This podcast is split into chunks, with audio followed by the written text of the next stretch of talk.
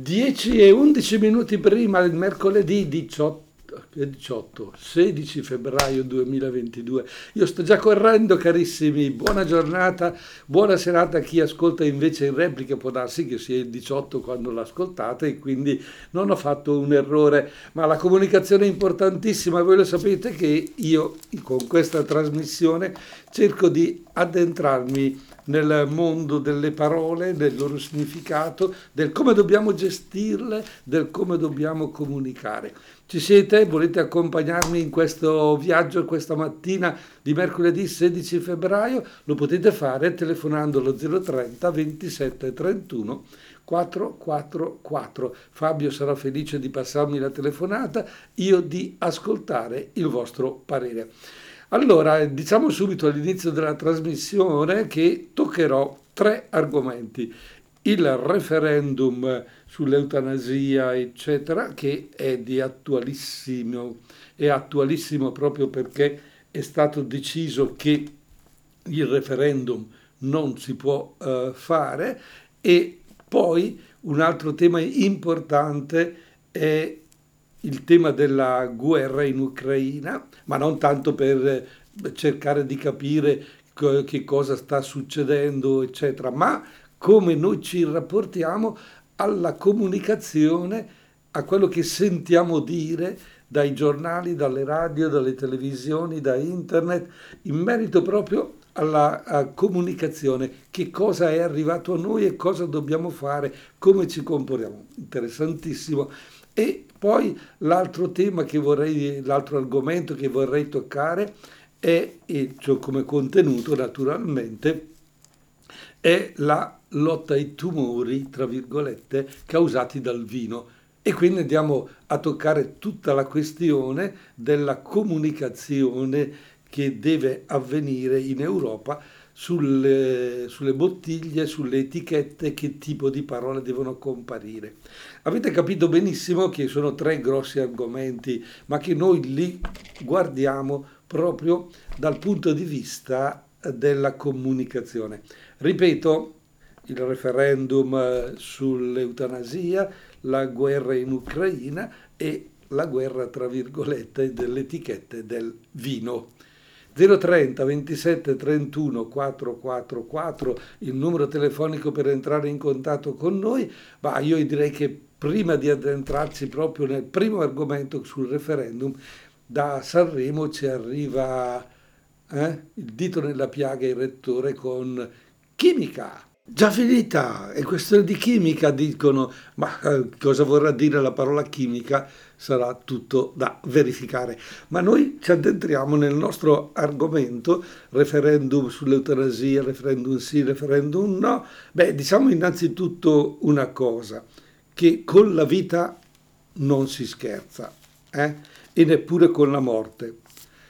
Potremmo dire che questa frase sintetizza, in fin dei conti, il senso di quello che la Corte Costituzionale ha dichiarato con l'inammissibilità del referendum che avrebbe liberalizzato l'omicidio del consenziente.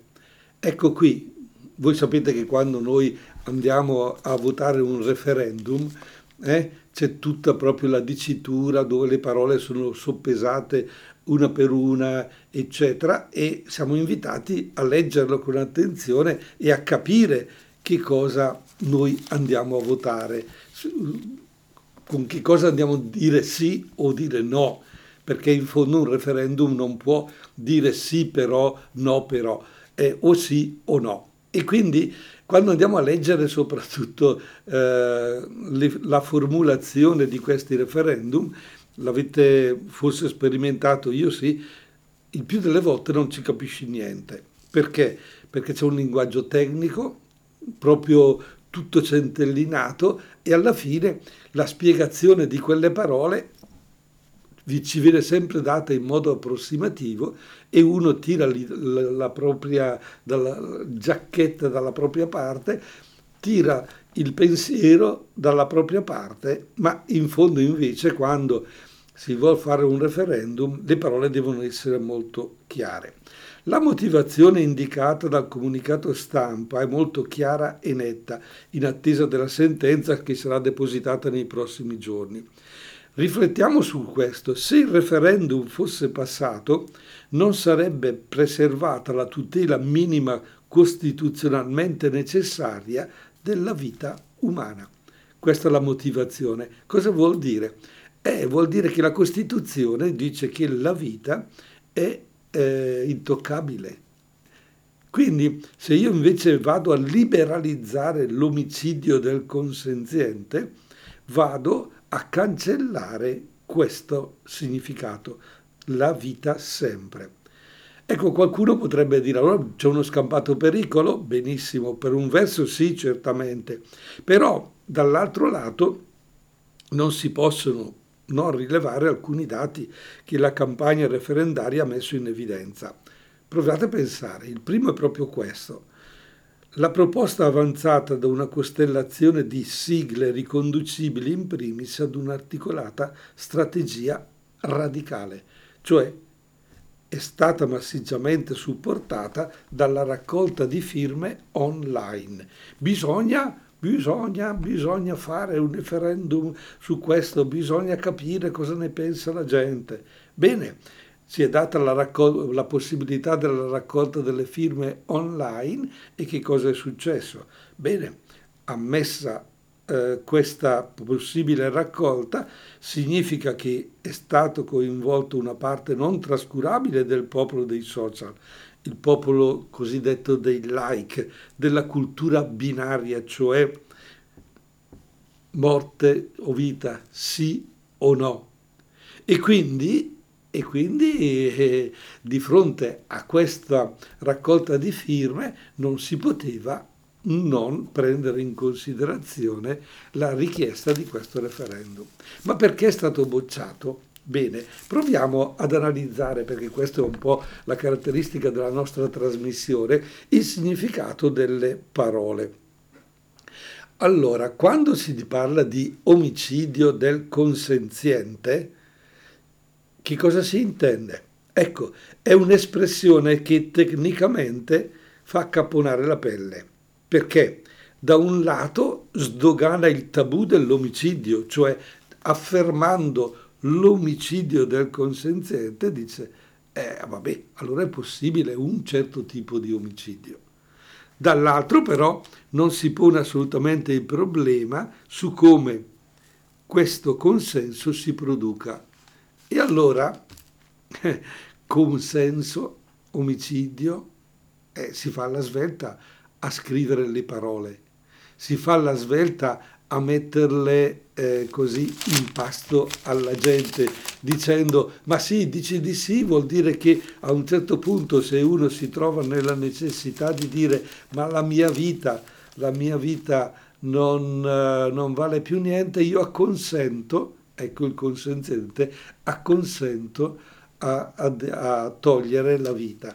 Ecco l'omicidio consenziente. Ma già la parola omicidio ci deve interrogare. Perché usiamo la parola omicidio se la parola omicidio non è assolutamente pensabile e in nessun modo?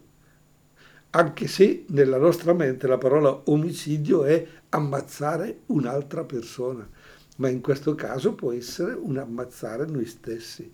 E allora è sbagliatissimo.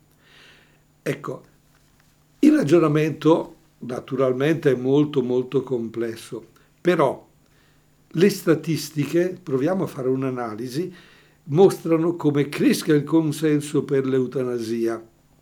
La sentenza della Corte Costituzionale dunque apre per ciascuno di noi due ordini di riflessione e di impegni. La prima: la legislazione sul fine della vita, affidata con due sentenze della stessa Corte alla sua sede naturale, il Parlamento, ma che di fatto è oggi messa in atto da puntuali pronunce della magistratura ordinaria. Il Parlamento dovrebbe intervenire e la magistratura, quando invece si trova di fronte a determinati casi di richiesta di eutanasia, è intervenuta e interviene. Allora, questa è una prima riflessione.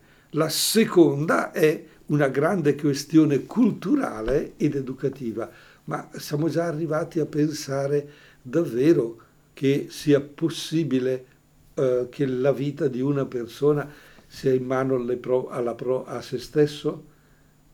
E vuol dire cioè che siamo in una situazione dove il principio fondamentale del rispetto della vita è assolutamente messo in discussione.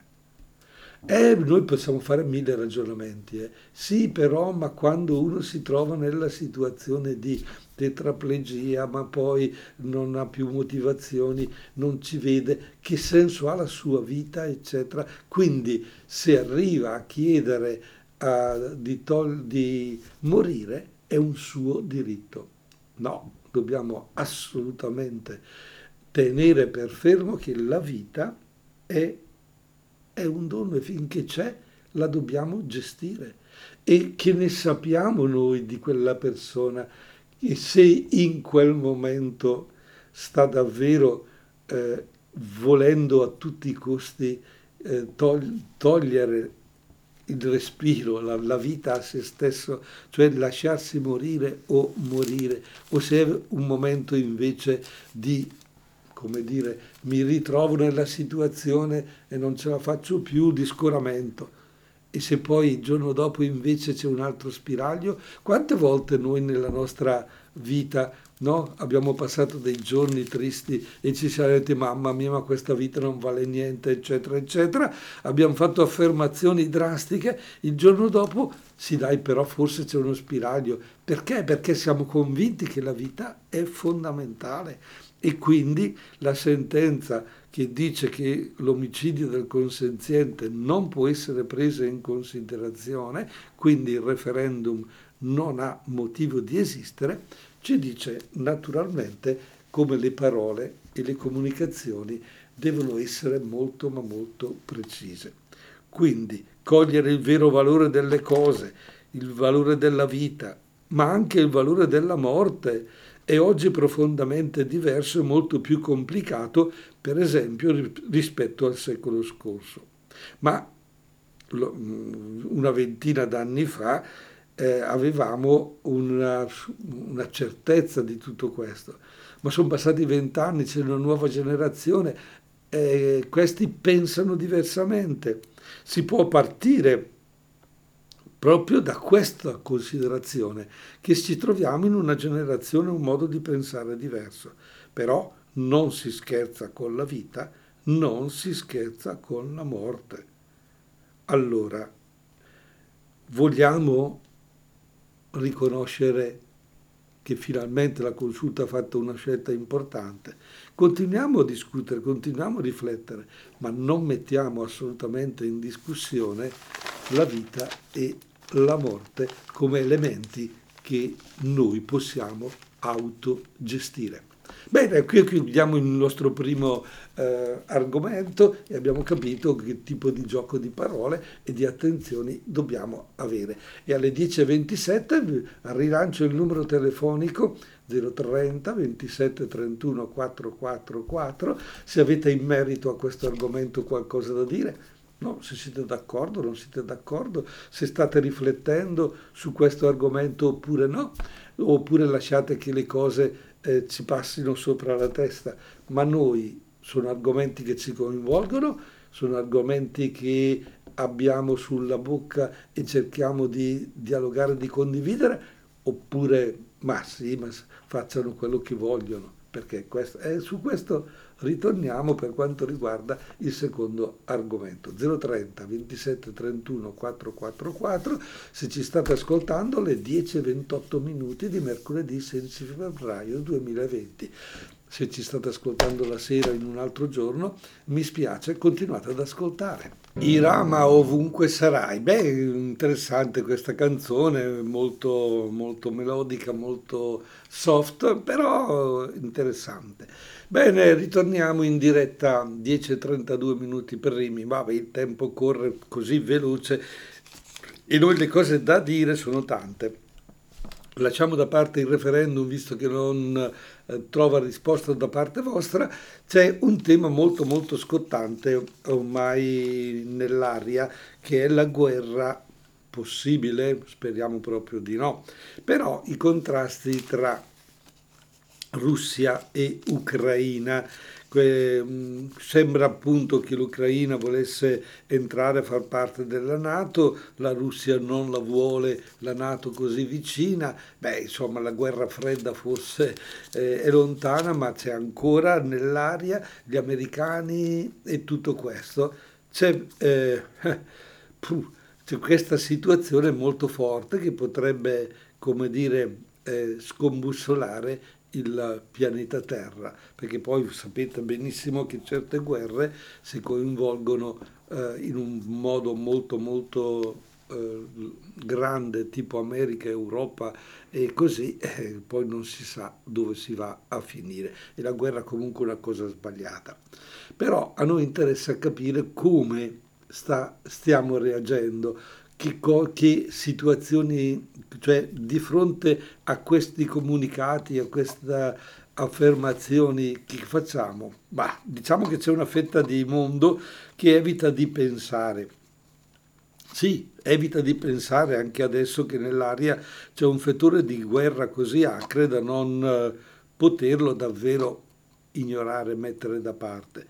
C'è gente più incredula che intimorita, che vive dentro una quiete felpata prima della tempesta. Per esempio, le immagini delle esercitazioni militari che vediamo durante l'ora del pranzo in un TG o durante l'ora di cena nel TG serale, beh, le consideriamo un addestramento anziché una minaccia.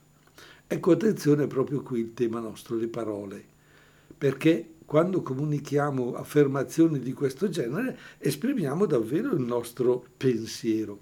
Se per noi sono addestramento, probabilmente anche la Russia usa questi termini, e invece piazzate al confine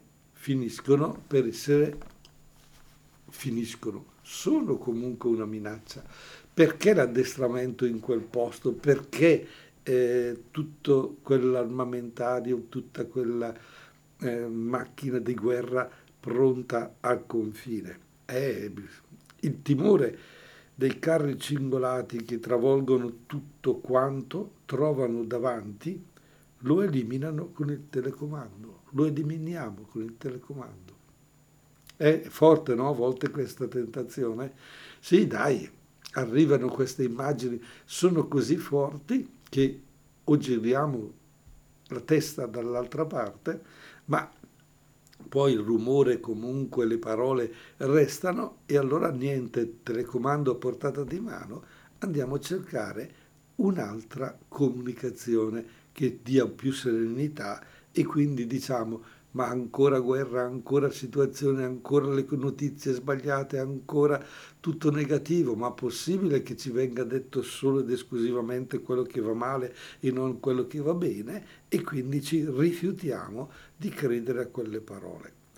Ecco, possiamo allora fare una riflessione importante su questi atteggiamenti, dicendo che ci sembra quasi di essere in una situazione identica a quello dello struzzo, dove tante persone, per scansare il dovere di prendere coscienza di quello che capita attorno a loro, preferiscono mettere la testa sotto la sabbia e aspettare gli eventi.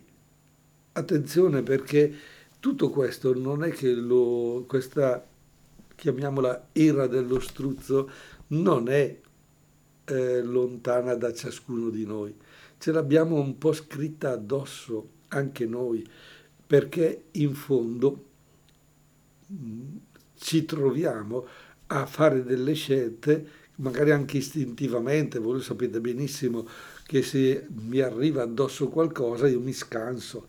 Se mi arriva adesso la comunicazione di una guerra che è possibile, mi scanso.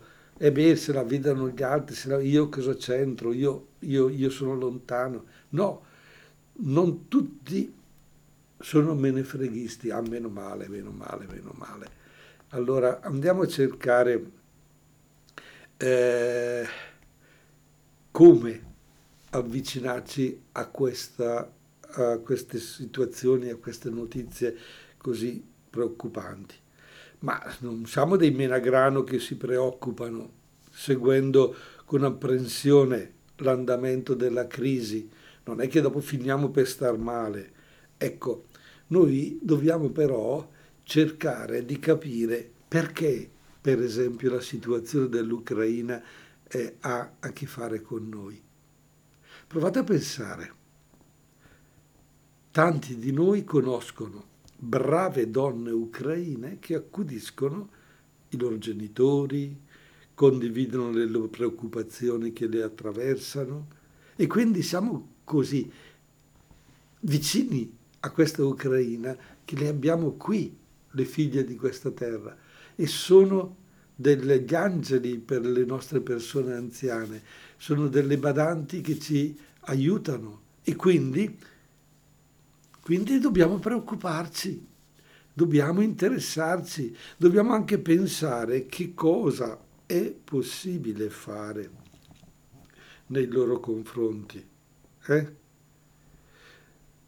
Un'altra riflessione è proprio quella di pensare che sì, ci preoccupiamo, va bene, ci arrivano queste notizie, però va bene, le teniamo conto, quasi come se toccassero però solo il primo strato della nostra pelle. Sì, tanto non inciderà poi tanto nella nostra vita. No, invece dobbiamo riflettere e pensare che queste tragedie umanitarie attuali mostrano la tragica incapacità di convivere pacificamente su questo nostro pianeta azzurro, su questo punto azzurro che si vede dallo spazio, questa nostra terra. Non siamo capaci di vivere in pace.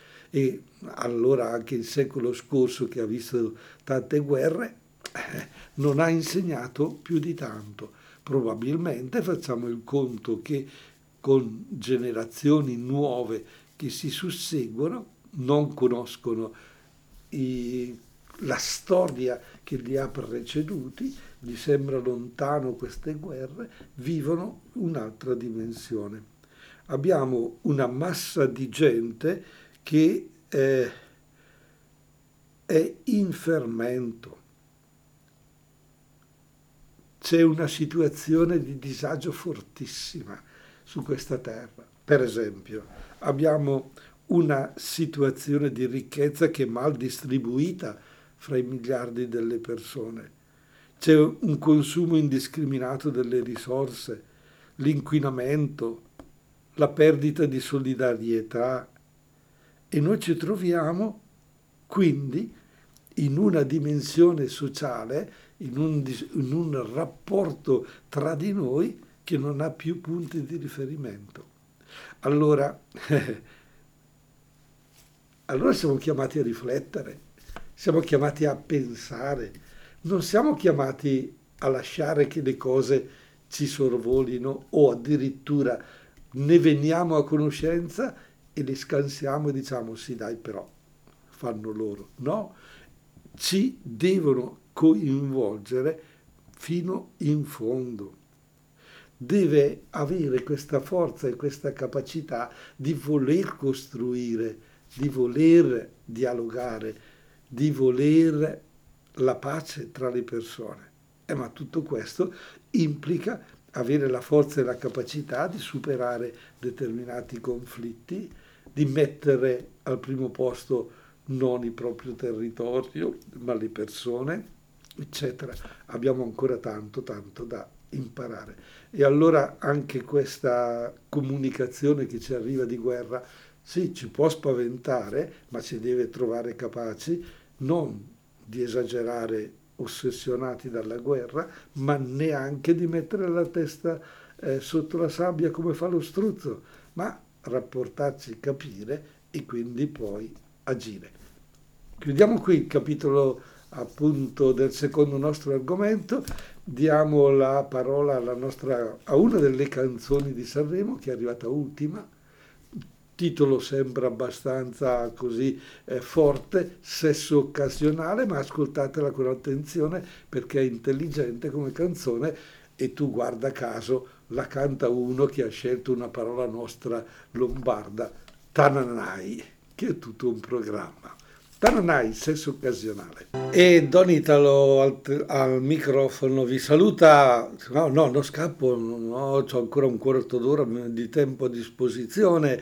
Sì, se siete stufi potete cambiare canale naturalmente. Io non vi dirò mai state qui ad ascoltare me, seguite me. Se vi interessa quello che dico, perfetto. Se invece non vi interessa, cambiate pure canale, non è così importante.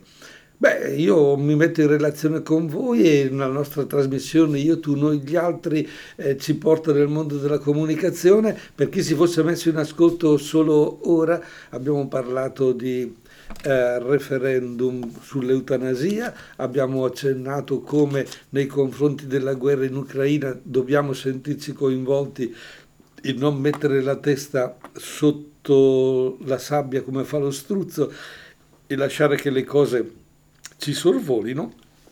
E adesso vorrei toccare un terzo argomento dove a livello di comunicazione siamo chiamati proprio a capire un po' che cosa sta succedendo. Siamo nel mondo del vino e cominciamo a sentire che l'Unione Europea ha fatto una relazione riguardo a questo, al vino in particolare, ma anche nel mondo nutrizionale, delle indicazioni a livello europeo importanti, dove si parla di Nutri-Score e di capire di che cosa si tratta e come sta reagendo il mondo italiano, il nostro mondo in particolare, dai, noi bresciani poi siamo coinvolti in prima persona con il vino della Franciacorta, con tutto il mondo che ne consegue di lavoro, eccetera.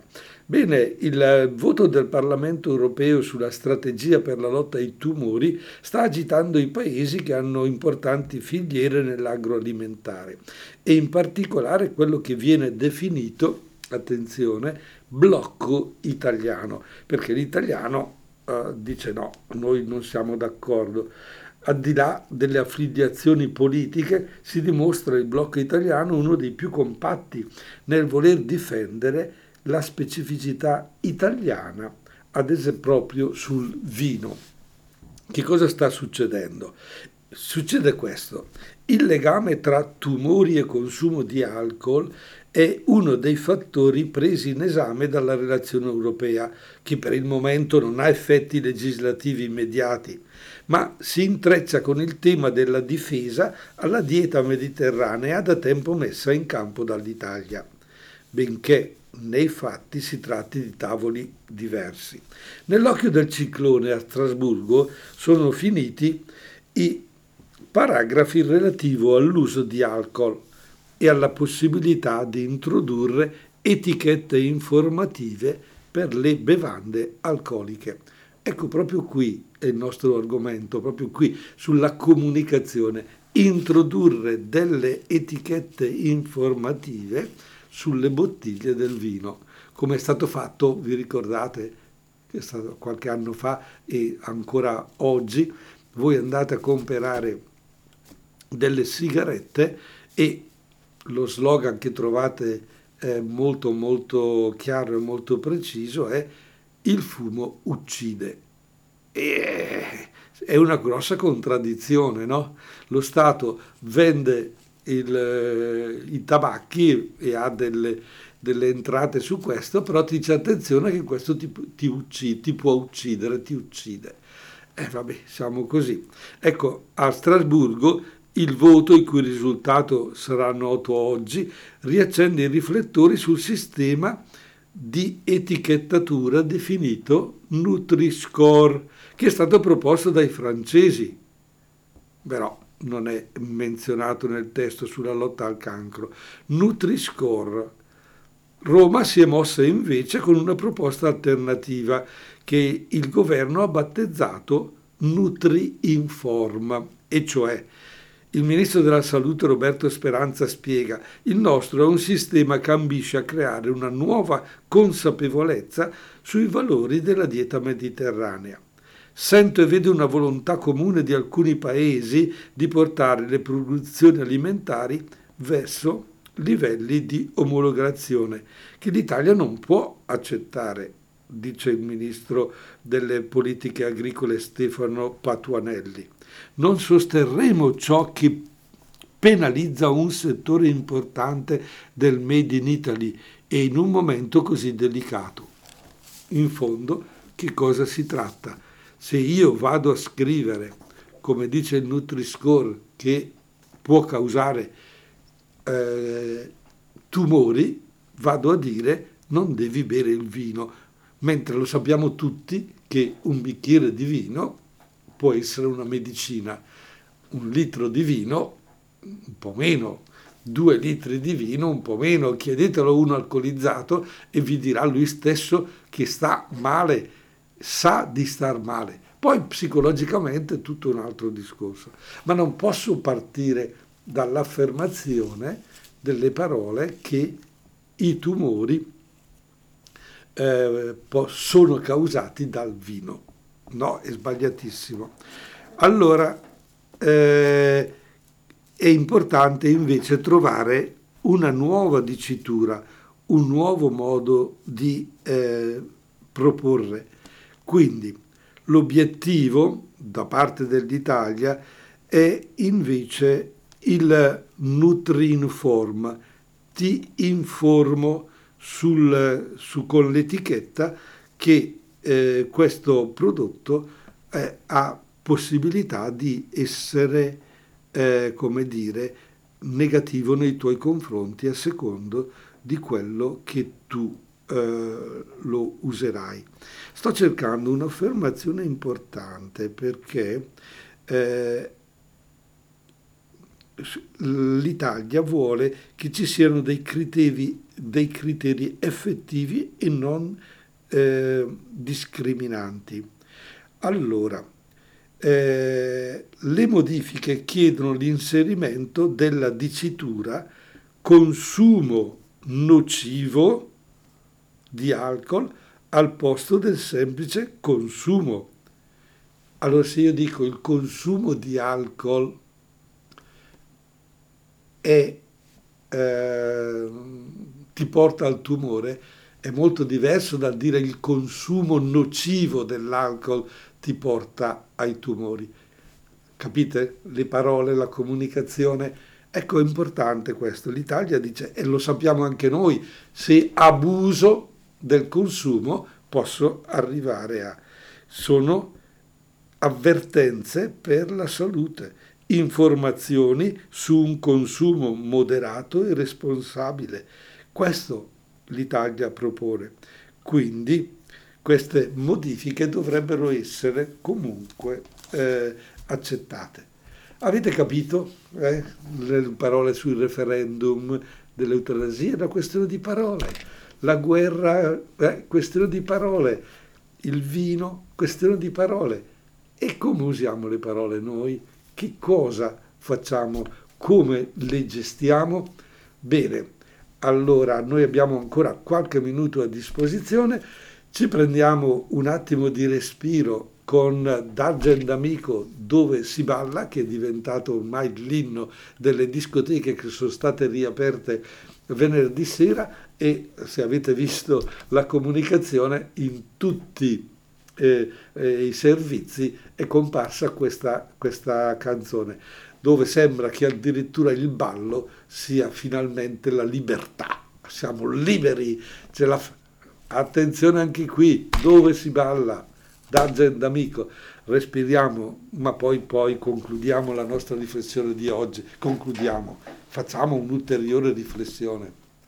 E dove si balla? Attenzione, attenzione, questa canzone può essere spensierata, può essere un momento di divertimento magari in gruppo con i ragazzi all'aperto così, però si diventa, come si dice, una guida del pensiero, allora no, perché noi con questo ragionamento finiamo per accantonare gli argomenti più importanti. Quindi le parole hanno il loro peso, hanno il loro contesto, impariamo a gestirle in modo corretto, seguiamole con attenzione, non diamo per scontato il loro significato e la loro proposta, lasciamoci coinvolgere da quelle che sono le parole importanti che ci vengono comunicate, ma non lasciamoci scoraggiare se qualche parola non la comprendiamo, invece dobbiamo approfondirne il significato ed essere in grado poi di parlare a nostra volta con termini più appropriati. E questo l'abbiamo imparato questa mattina per chi ci ha seguito in diretta, mercoledì 16 febbraio 2022, quando siamo arrivati alle 10:58 minuti primi, e credo che l'abbiano capito anche quelli che lo seguono in registrata in un altro orario. A me non resta che salutarvi in questo momento. Con che parole? Potrei dirvi ciao, potrei dirvi arrivederci o a risentirci. Arrivederci, per esempio, è una parola che non può funzionare perché non ci vediamo, ma a risentirci sì, ma a risentirci anche questa ha un limite, perché voi sentite me ma io non riesco a sentire voi.